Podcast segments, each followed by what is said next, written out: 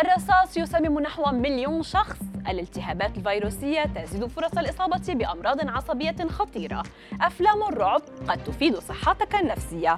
أبرز أخبار الساعات الأربع والعشرين الماضية في دقيقتين على العربية بودكاست.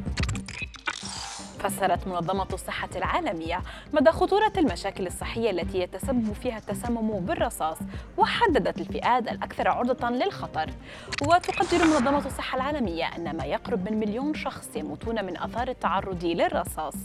الغالبية العظمى من البشر يتعرضون لخطر التعرض للرصاص ولكن يوجد قلق خاص بشأن ثلاث فئات هي تحديدا الأطفال دون سن الخامسة والأمهات الحوامل والمرضعات والبالغون الذين يتعرضون مهنيا لتلوث الرصاص بشكل مستمر.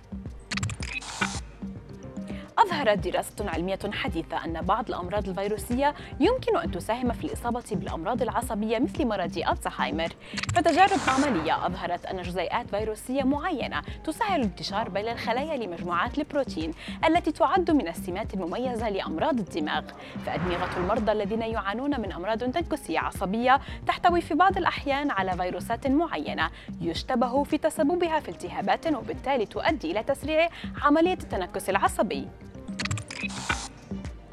يعاني سكان المعمورة من مشكلات في النوم بنسب تتراوح بين 1.6% إلى 56% وفقا لما جاء في تقرير نشره موقع بولد سكاي المعني بالشؤون الصحية. ويمنح تناول كوب من الحليب خصائص مهدئة ومحفزة للنوم ووفقا لدراسات عديدة يمكن أن يؤدي تناول الحليب الساخن إلى زيادة احتمالية النوم بمعدل أسرع. فالحليب الدافئ يزيد من إمداد الدم في الجسم بالكامل بما يساعد على زيادة درجة حرارة الجسم الأساسية للحصول على نوعية نوم أفضل. تجتذب أفلام الرعب المشاهدين من محبي التشويق وبصرف النظر عن كل المتعة والخوف يمكن أن تفيد مشاهدة فيلم رعب في تحسين الصحة النفسية أيضا.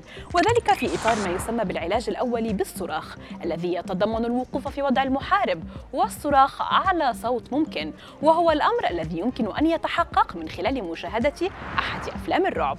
فوفقا للخبراء فإن العلاج بالصراخ يمنح الفرد طريقة للتخلص من الغضب والإحباط أو التخلص من بوادر مشاعر القلق.